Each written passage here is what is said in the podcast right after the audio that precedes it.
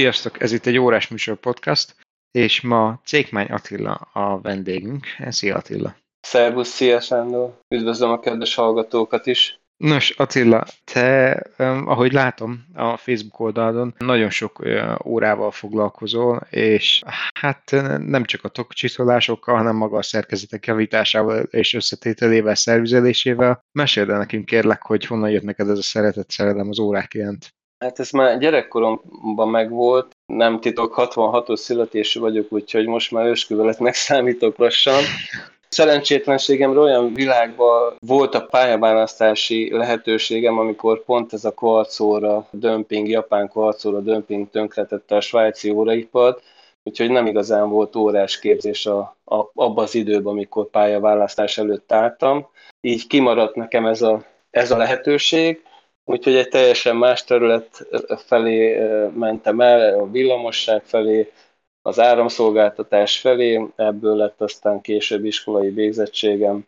És aztán érdekes módon, amikor, amikor már családom lett, ilyen 20 akárhány éves koromban, akkor kezdődött megint a óra őrület, úgymond, és a családba, rokonságba összeszedtem a, a feleségem családjába is a, a felelhető órákat, és elkezdődött ez, a, ez az óra mánia, hogy így mondjam. Kezdetben először nem mertem belenyúlni az órákba, hanem csak a külső, képen a, a, a tokkal való foglalkozást. Kezdetben semmi szerszámom nem volt. Az indulásom az volt, hogy vizes csiszoló papírral a konyhai mosogató fölött kézzel csiszolgattam az órákat. Az igen. az első, első, első szerszámom, amit nagy könyörgések kárán, ugye hát családos ember lévén már volt két gyerekem, a feleségemnél tudtam harcolni egy Dremel csiszolót, multicsiszolót, és akkor azzal, azzal úgy valamennyivel könnyebb volt. És aztán az évek folyamán elkezdtem a órák, ugye mindig is érdekelt a mechanikus órák világa, annyira lenyűgözött, én még a mai napig is sokszor úgy vagyok, hogy inkább látnám hátulról az órát, mint a számla felől, piacokon föl lehet kispénzből pár száz, pár ezer, pár ezer forintból megvett órákkal is kezdtem el foglalkozni, ugye belegyókálni. Itt, itt ahol lakom, elkezdtem az órásokhoz járni, és akkor ahol szívesen fogadtak, és nem, nem néztek ki, mivel nem vásároltam azért, hanem csak úgy próbáltam szóba legyedni a, az órásokkal, ott, ott megragadtam. És akkor későbbiekben így is alakult ki egy nagyon jó baráti és aztán később munkakapcsolata az egyik órás családdal az évek folyamán. Tehát a szerkezetekkel mikor kezdte el foglalkozni? Vagy ez akkor volt, amikor ezeket az úgymond olcsóbb lengyel piacon lévő órákat megvetted, és akkor... I- igen, igen, bele, bele, belenyúlkáltam, és akkor már egyre bátrabban ugye a nem is tudom, a, a tudatlanság bátorságában nyúltam bele az órákba. Tehát ha így visszagondolok, akkor a mostani tudásommal, leszemmel azért úgy, úgy rászólnék magamra, hogy azért mindennek van határa, de, de akkor ugye azért úgy bátran belenyúlkáltam. Hát de ez az valahol el kell kezdeni. I- igen, igen, igen, valahol el kell kezdeni, tudom, Ugye nehéz, talán majd ez egy másik téma, de most akkor így megyek tovább, mert van, van, ennek egy másik része is ennek a dolognak, a mai órás képzés metódusa, és hogy mifelé halad ez a, ez a dolog címmel, de akkor én erről most leszakadok, és akkor mondom az enyémet, tehát úgy próbáltam belenyúlkálni, és én teljesen autodidakta módon csináltam az egészet, próbáltam megérteni az órának a működését. De emlékszem rá, hogy hogy nem messze tőlünk lakott egy, egy órás nénike, egy idősebb hölgy, akihez elvitem egy órát, egy kollégámnak az óráját, egy orosz órát, és, és hogy, hogy csinálja meg, és aztán amikor érte mentem, és visszaadtam a srácnak, akkor pár nap múlva hiba jelentkezett, és vittem vissza a hölgyhöz, hogy valami nem stimmel, valami zörög az órám, és ott előttem szedte szét, és vette ki a, a billegő hidat, billegőstől mindenestől, és úgy rakta vissza előttem, és én addig azt hittem, hogy, hogy, hogy azt nekem, hogyha kiveszem, akkor azt a hajszál rugót, azt ott elő kell feszítenem, mert különben nem jár az óra. Tehát ugye azt láttam, hogy ide-oda mozog, de nem tudtam, hogy mitől mozog ide-oda. És akkor láttam, hogy csak simán visszarakja, Ja, mondom, akkor nem is attól működik az óra, nem valami mástól? És akkor kezdtem el így belenyúlkálni, hogy na, akkor nézzük meg, hogy mi az, ami, és akkor eljutottam a felhúzó rúgóig, és kezdtem megérteni, hogyan is működik az óra, mi az, ami, ami működteti. Tehát gyakorlatilag úgymond magadtól tanultad meg az órák működését, és hogy hogyan lehet őket eh, megjavítani. Igen, hát utólag azért, azért tudom, hogy ez egy olyan szakma azért, ami jó, hogyha van az ember mellett egy mester, aki tanítja, aki, aki tanácsodat, aki, aki tudja mutatni az utat, vagy a helyes, helyes megoldásokat.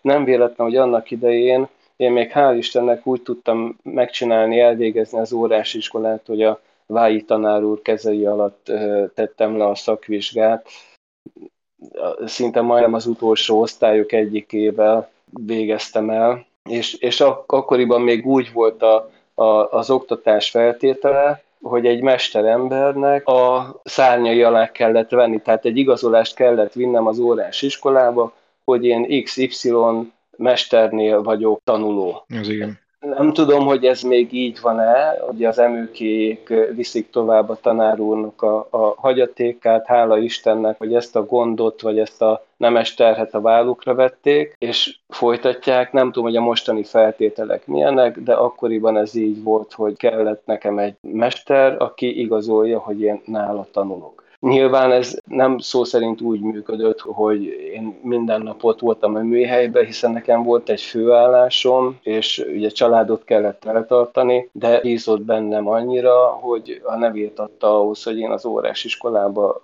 végezhessek, járhassak. Aztán ez az első, első próbálkozása, most úgy mondom, hogy próbálkozás, mert pont ugye, amit mondtam az előbb, hogy, hogy nekem volt egy főállásom, és sajnos a, a főállás mellett, amikor már volt 20 tanítási alkalom, tehát 20 alkalom lett volna, és én csak háromra tudtam elmenni, akkor azt mondtam a tanár úrnak is, meg a mentoromnak is, hogy ezt én így felelősséggel nem tudom vállalni, mert nem csak magamra hozok szégyent, hanem a mesteremre is, és, és ezt nem tudtam vállalni, és akkor mondtam a tanár úrnak, hogy akkor én ezt most így egyelőre abba hagyom. Aztán a sors útja, módja szerint a mesterembernek legnagyobb fia, ő hozzájuk kerültem, akkor már mint főállású órás alkalmazott, és akkor az ő égiszük alatt, tehát továbbvíve az apai úgymond örökséget, mégis eljutottam még egyszer az órásiskolába, akkor is még a tanár úr volt, és akkor már viszont mivel főállásban ezt csináltam,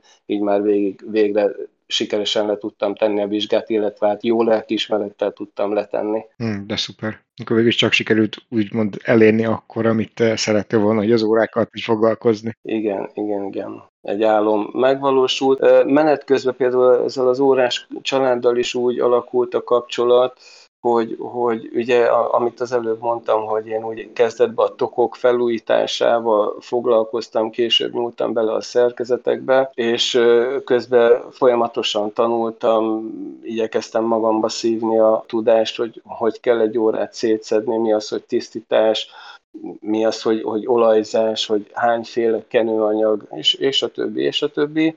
És ugye mivel nekem sokan mondják, hogy, hogy a, az esztétikai érzékem, és, és ugye az óratokpolírozás is abból indult ki, hogy mindig szerettem volna szebbé tenni, és ugyanez vonatkozott a szerkezetekre is, hogy mindig szerettem volna az ilyen régi ütött, kopott, bepárásodott, rossz állapotú szerkezeteket is szebbé tenni, és akkor elkezdtem, hát abban az időben még nem volt internet, tehát nem így volt, mint most, hanem sőt, még a fiaim még ilyen betárcsázós internetet használhattak.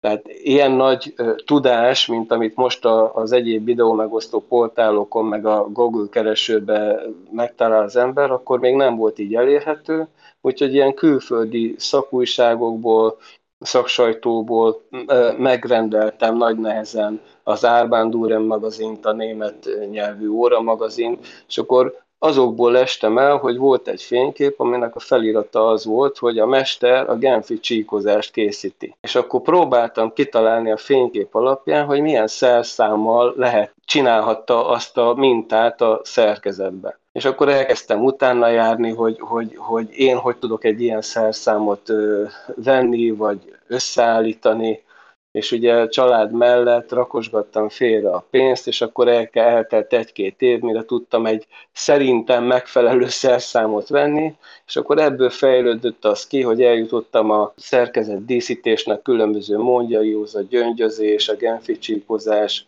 az élettöréseknek a polírozása, a csavaroknak a polírozása, kiépítése, az úgynevezett black polishing, ami, ami fekete polírozást jelent, aminek az érdekessége az, hogy a fényképezőgép az így polírozott ö, alkatrészeket feketének látja. És ez azért van, mert a fény csak egy irányba verődik vissza az ilyen felületekről, annyira annyira sík és annyira egyenletes fényű, hogy, hogy csak egy irányba tükrözi, és azért a fényképezőgép számára azok a felületek feketék, a, Facebook oldalamon van is erről egy, egy jó kis, hát jó kis videó, egy kis videó, amin két egyforma csavar, tehát ugyanahoz a szerkezethez tartozó csavar egymás mellett van, és akkor a fényképezőgép az egyiket feketének látja, a másikat pedig acélszínűnek. Igen, tehát én is most itt a Facebook oldalon nézem, a, amiket csináltál, és egyszerűen gyönyörű kézügyesség, ami neked megvan hozzá, meg hát amilyen türelem kell hozzá. Ez hihetetlen. Hát ez, ez közel, közel 25-28, nem ismerek bele számolni, hogy hány év van emögött, és mondom, igazából erről, tehát főleg, ezekről a dolgokról, az ilyen díszítési módokról, polírozásokról nagyon szak, sajtos szak videó sincsen, tehát még most sincsenek fent ilyen ilyen dolgok, hogy, hogy mivel, hogyan. Egész másképp kell mondjuk, ugye egy csapágylemez az, az rézötvözet, egy csapágylemeznek a, a polírozását, az élettörését, polírozását, a finiselését megcsinálni, egész más eszközök kellenek, polírozó eszközök, mint mondjuk egy csavarfejnek a polírozásához. És például ez a black polishing, ez, ez is, tehát van egyszerűbb módja, de van egy nagyon időigényes, aprólékos metódusa, ami például az, hogy üveglapokra egy nagyon vékony, hátyavékonyságú, különböző finomságú gyémánt fólia van fölragasztva, és akkor egy ilyen háromlábú befogó állványba, patronos állványba, aminek az, eszter, tehát az eszterga patronjait bele lehet rakni, és azzal lehet a csavarokat befogni, vagy a, nem csak a csavarokat, hanem például a, a finom hattyúnyakat és az egyéb alkatrészeket, és akkor e fölött a üvegre ragasztott fólián mozgatva, ilyen körkörös mozdulatokkal, nagyon finoman föl lehet polírozni, de ez még mindig nem elég, hanem ezután még mindig egy, egy gyémánpasztás polírozás is szükséges ahhoz, hogy azt a fényt, ami a videón is látszik, elérje az ember. És ez csak egy csavar a szerkezetben. Tehát. És, igen, és akkor ez egy csavar, és tehát ez úgy van, hogy, hogy én négyféle ilyen finomságú gyémántfólia, és akkor utána még honlapon gyémántpasztával még finomítom, illetve hát ez a vég polírozását jelent alkatrésznek. És ugye persze ott van még azért az előkészítés előtte, mert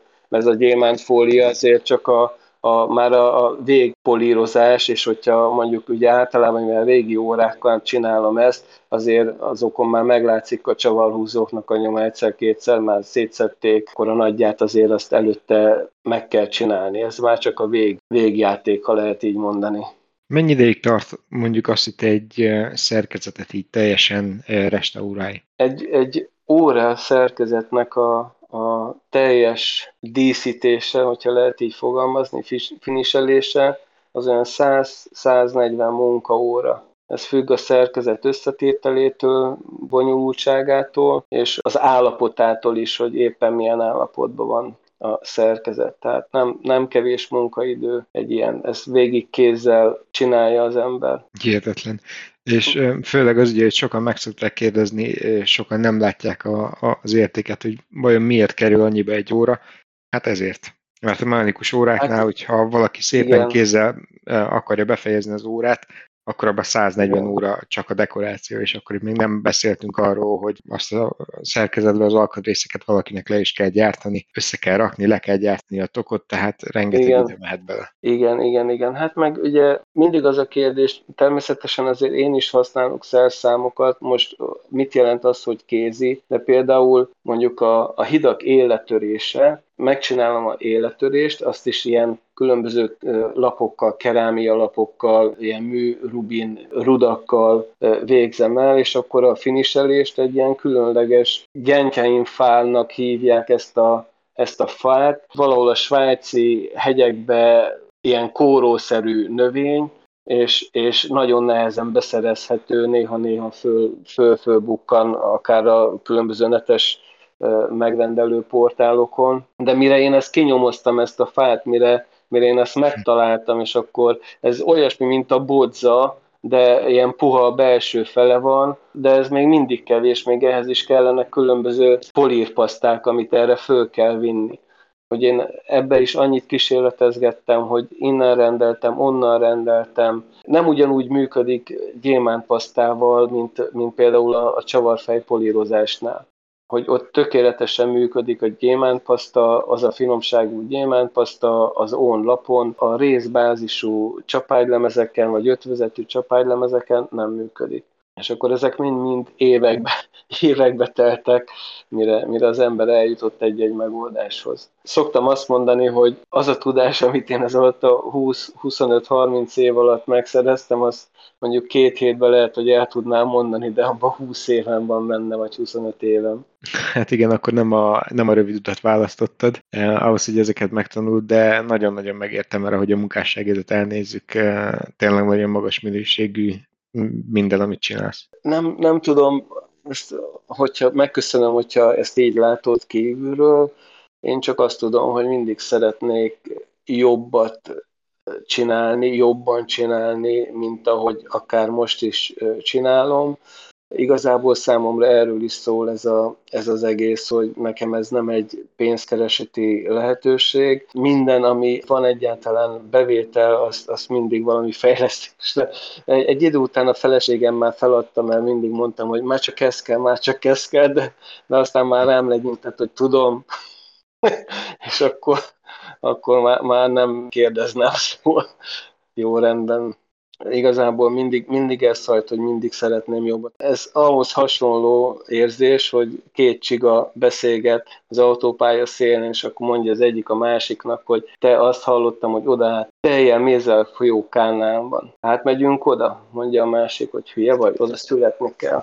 Valahogy ilyen érzésem van, hogy nagyon szerettem volna mondjuk Svájcba születni, egy olyan órás családba, ahol, ahol nem nulláról kell kezdeni a dolgot, meg vannak olyan emberek, akik, akik át tudják adni a tudást, de igazából itt nekem ez alatt a 20 év alatt a spanyol viaszt kellett felfedezni, tehát olyan dolgokat, olyan dolgokra rájönni, akár a toppolírozásba, akár a, a szerkezet díszítésbe, amit egyébként már előtte felfedeztek és csináltak, csak hát hétpecsétes titok alatt őzik, azért nem kötik akárkinek az órára, úgyhogy ez egy ilyen lassú léptékkel, meg hát ugye pénztárca függő is volt a dolog, mert közben a családnak enni is kell. Ja, persze. Nem válasz egyébként polírozást és szerkezet dekorációt és óraszervizelést? I- igen, igen, igen. A- amit mondtam, hogy igazából ez nekem nem, ugye van egy főállásom, tehát ez nem egy pénzkereseti forrás, bármi, ami, ami nekem ebből adódik, az mind, mind műhelyfejlesztés, mind a, arra megy, hogy még jobban, még szebben tudjam csinálni azt, amit csinálok. És akkor ugye mellette csinálom ezeket a tokfelújításokat, polírozásokat. Ugye itt is törekszem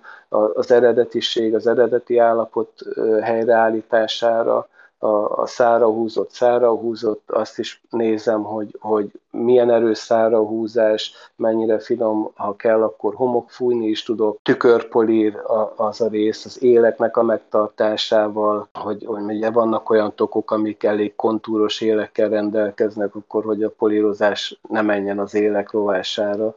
Ugye ez is egy külön technika, technológia kell, hogy az ember ezt, az éleket meg tudja tartani. És hol tudnak veled kapcsolatba lépni azok a hallgatók, akik szeretnék, hogy segíts nekik egy óráiknak a, az új elvarázsolásában? Hát leginkább Facebookon, Messengeren keresztül találhatnak meg a kedves hallgatók, illetve azok, akik érdeklődnek ez iránta, vagy az ilyenfajta munkák iránt. Ez Attila Cékmány. Igen, Attila Cékmány. Azt hiszem több is van, Attila Cékmány egy óra profilképem. Az óra az elég árulkodó jel. Igen, az óra az elég árulkodó jel.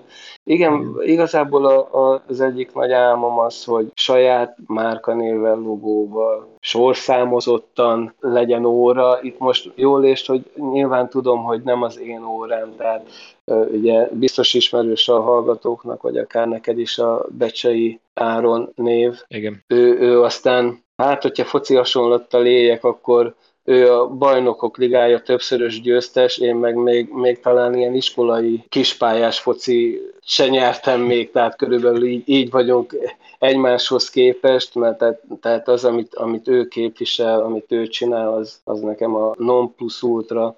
Sajnálom is egyébként, hogy Magyarországon valamiért annyira nem. Tehát itt a Rolex Omega és egyéb ilyen dolgok terjednek. Tehát valahol az, amit te is említettél, hogy valahogy azt érzem, hogy Magyarországon a kézműves munkának nincs akkora értéke. Tehát általában akikkel találkozok, és tisztelet a kivételnek, mindenki azt kérdezi, hogy megéri ezt csinálni. És mindig azt mondom, hogy, hogy nem éri meg, mert én a nulláról indultam, amin van, azt ennyi idő alatt alakítottam, kiépítettem föl, és ez nem kevés pénz. Nem, nem csak a pénz, ugye, hanem a rengeteg idő is, amit beleöltél. I- igen, igen, de ugye ezt, ezt igazából arra értettem, hogy nyerességcentrikus a gondolkozás. És ugye például akár egy ilyen óra szerkezet díszítés, hogyha azt nézem, hogy, hogy mennyi munkaidőt tetszelek bele, mennyi energiát, időt, tudást teszek bele, ugye annyi pénzt nem, nem is lehetne elkérni de valahogy az embereknek nincs is rá igényük. Nem tudom, ugye én Szijjártó István barátomat ismerem, és tisztelem azt a munkásságot is, amit ő is képvisel, hogy mennyi dolgozik azért, milyen aprólékos munkákkal jár egy ilyen tokvésés, szívésés, de valahogy én még mindig azt látom, hogy Magyarországon ennek nincsen renoméja, nem, nem igazán értékelik úgy az emberek, hanem egy kicsit ilyen márkacentrikus, tehát jó hangzó márkanév legyen, és akkor akkor az valami. Szerintem itt ugye az is a háttérben van, hogy mennyibe kerül. Tehát amit csinálsz, abból tudnak a legjobban profitálni, hogyha mondjuk valakinél a nagyapa rájuk hagyott egy órát, egy régebbi órát, és akkor ezt a régi órát újjávarázsolni, mhm. az, az a művészet, amit már nagyon kevesen csinálnak, és ebben mindenféleképpen ugye ott vagy is tudsz segíteni. Amikor meg az új márkákról van szó, akkor hát sajnos tényleg többen fizetik meg a, a márka nevet, mint a kézművességet. Igen, ugye én most a Becsei Áron kapcsán azért mondtam ezt a dolgot, mert, mert látom, hogy 5-10 milliós órákat hirdetgetnek, miközben ha lenne ennyi pénzem, akkor én áron órát vennék. Hm, nem, nem tudom, hogy tehát, hogy mert, mert látom mögötte az embert, látom mögötte azt a tudást, tisztelem azt, azt az értéket, amit ő beletett a, beletesz az óráiba. És én így erre mondom azt, hogy ez úgy egy kicsit nekem szomorú, hogy, hogy ennyire, ennyire nem értékeljük a, az embert, ami abban a tudásban, vagy a, abban a dologban benne van. Ez egyébként egy ne, elég nehéz terület, mert... Uh... Igen, igen, igen, ez is megér egy beszélgetést. Igen, tehát hogyha, hogyha azt nézzük, biztos kevesen hallottak arról, hogy Vutelainen, akik hallottak róla, tudják, hogy a Vutelainen ugye milyen órákat készít, de uh-huh. arról ugye már többet hallottak, hogy mi az a Richard Mill. Richard Millnek ugye a szerkezeteit azt valamilyen szinten a Parmezsáni által kapják meg, Richard Millnek nagyobb a marketingje, Parmesannak nem, Utalainen pedig mindent kézzel készít, és így ebből a három márkából, ami valamilyen szinten összekapcsolódik, ugyanis Utalainen a Parmesáni úgymond tanonc volt, és onnan bárki utána kezdte el készíteni a saját óráit. Mindegyikre megvan úgymond a kereslet, csak ugye kevesebben ismerik az úgymond jobb órásokat a három közül, és érdekes, hogy azt hogy a legtöbben ismernek, azt kerül a legtöbbe, és minőség szempontjából az van legalul. De ugye ott a, ott a marketing mögötte. Itt ugye ilyennel is úgymond lehet számolni, és valószínűleg ez az, amiért ezek a kézműves órák úgymond a picit a háttérbe szorulnak, de ezért is jó, ugye, hogy beszélünk erről a mostani adásba veled, hogy ugye a, a hallgatók tudják is, hogy miről van szó, és hogy ezt ki fogjuk tenni egyébként mi is a Facebook oldalunkra, és a használt kötője óra.hu-ra is. Ott is meg fogjátok találni ezeket a videókat és képeket, és így igazából láthatjátok is, hogy miről van szó. Ugye ez a mai világ, ez arról szól, hogy hogy tudja valaki eladni magát. Én, én, ha választhatnék korszakot, akkor a két háború közötti korszakban élnék, amikor a, a régi mesterember kiállt az üzlet előtt, köszönt mindenkinek, mindenki ismerte, jóba volt mindenkivel, bejártak hozzá, beszélgettek. E, ez a fajta hangulat a mai világban, ugye a szupermarketek, meg a netes rendelésekben ez nem nagyon van Igen. már meg. És ugye én, én erre is ö, gondolok, tehát amit a, ezt mutatja az a példa is, amit te mondtál, hogy a, aki jobban tud marketingelni, aki, aki valamiért jobban tudja eladni azt a dolgot, pedig ugyanazt a dolgot adja el, mint a másik. Vagy rosszabbat, sok esetben. Vagy, vagy sok esetben rosszabbat, igen. Jó, nem, nem is mondunk példákat és, és, és, és működik. Én, én az, ezért mondom azt, hogy én sajnos nem, vagy nem tudom, hogy sajnos-e, de én nem értek így a marketinghez. Én csinálom, az, amit csinálok, az, az úgy vettem észre, hogy ilyen szájhagyomány útján terjed, tehát ugye régebben próbálkoztam honlappal is, aztán most ez a Facebook oldal, de azok, akik megkeresnek, azok leginkább valakitől hallották, és úgy keresnek meg. Nemrég egy fiatal srác vett tőlem egy epilém kis üvegcsét, amiről azt gondolom, hogy minden órás műhelybe kellene, hogy legyen, hiszen egy nagyon fontos dologra használható ez a üvegcse, illetve a benne lévő folyadék, és ráírtam, hogy, hogy megkapta el rendben, mondta, hogy igen, köszönjük szépen, és akkor mm, kérdeztem tőle, hogy tudja, hogy kell használni, és hát mondta, hogy még ilyet nem használt, és akkor gyorsan leírtam neki, hogy milyen tapasztalataim voltak, mire kell figyelni, hogy kell használni, vagy hogy kéne használni ezt a ezt a folyadékot, illetve üvegcsét. Úgyhogy én nagyon, nagyon szívesen akár, akár ilyen segítségekre is kapható vagyok. Mi az, amit a legjobban szeretsz egy órán csinálni? Mindig mást. Igazából azt hiszem én az a típusú ember vagyok, aki nem szereti a monotonitást. Hál' Istennek valahogy a munkák is, vagy a megbízások is úgy találnak meg, hogy egy időszakban tokfelújítás, célfelújítás, utána javítás. Javítás alatt én szó szerinti javítást értek, tehát nem azt, hogy, hogy szervizelés, tehát egy működő órát megtisztítok összerakom és újra olajzom, hanem bizonyos agytornát igényel, hogy van egy probléma, van egy olyan sérülése az órának, az óra szerkezetnek, amit, amit rendbe kell hozni, és akkor azt hogy tudom megoldani, szerszámokat gyártani hozzáadott esetben, és valamilyen szinten a kihívások azok mozgatnak mindig előre, és adnak új ötleteket. És ezért, ezért tudom ezt erre a kérdésre válaszolni, hogy, hogy mindig az adott pillanatban azt szeretem, hogyha ha van egyfajta változatosság a, az órajavításba. Jó az, amikor néha leül az ember, és akkor nem kell gondolkozni, hanem, hanem ilyen magától jövő automatikus mozdulatokkal csinálja az órajavítást, és akkor, akkor tud pihenni, illetve nem is javítás, bocsánat, a szervizelést, de van, amikor meg az a jó, hogy, hogy van egy kihívás, és akkor arra a megoldást megtalálni, na azt, hogy lehet megvalósítani. Úgyhogy ez a kérdésedre a válasz. Bármilyen órával lehet egyébként hozzá fordulni, vagy vannak olyan márkák, szerkezetek, amikkel nem foglalkozok? Kvarcórákkal nem foglalkozok. Okay. Me- mechanikus, mechanikus órákkal foglalkozok, zsebóra, karóra, leginkább férfi órákkal, de hát nyilván a női, só, női órák is beletartoznak. Persze, tehát akkor körülbelül minden, ami mechanikus. Nincs ilyen márka függőségem, hogy valamilyen márkához nem nyúlok hozzá.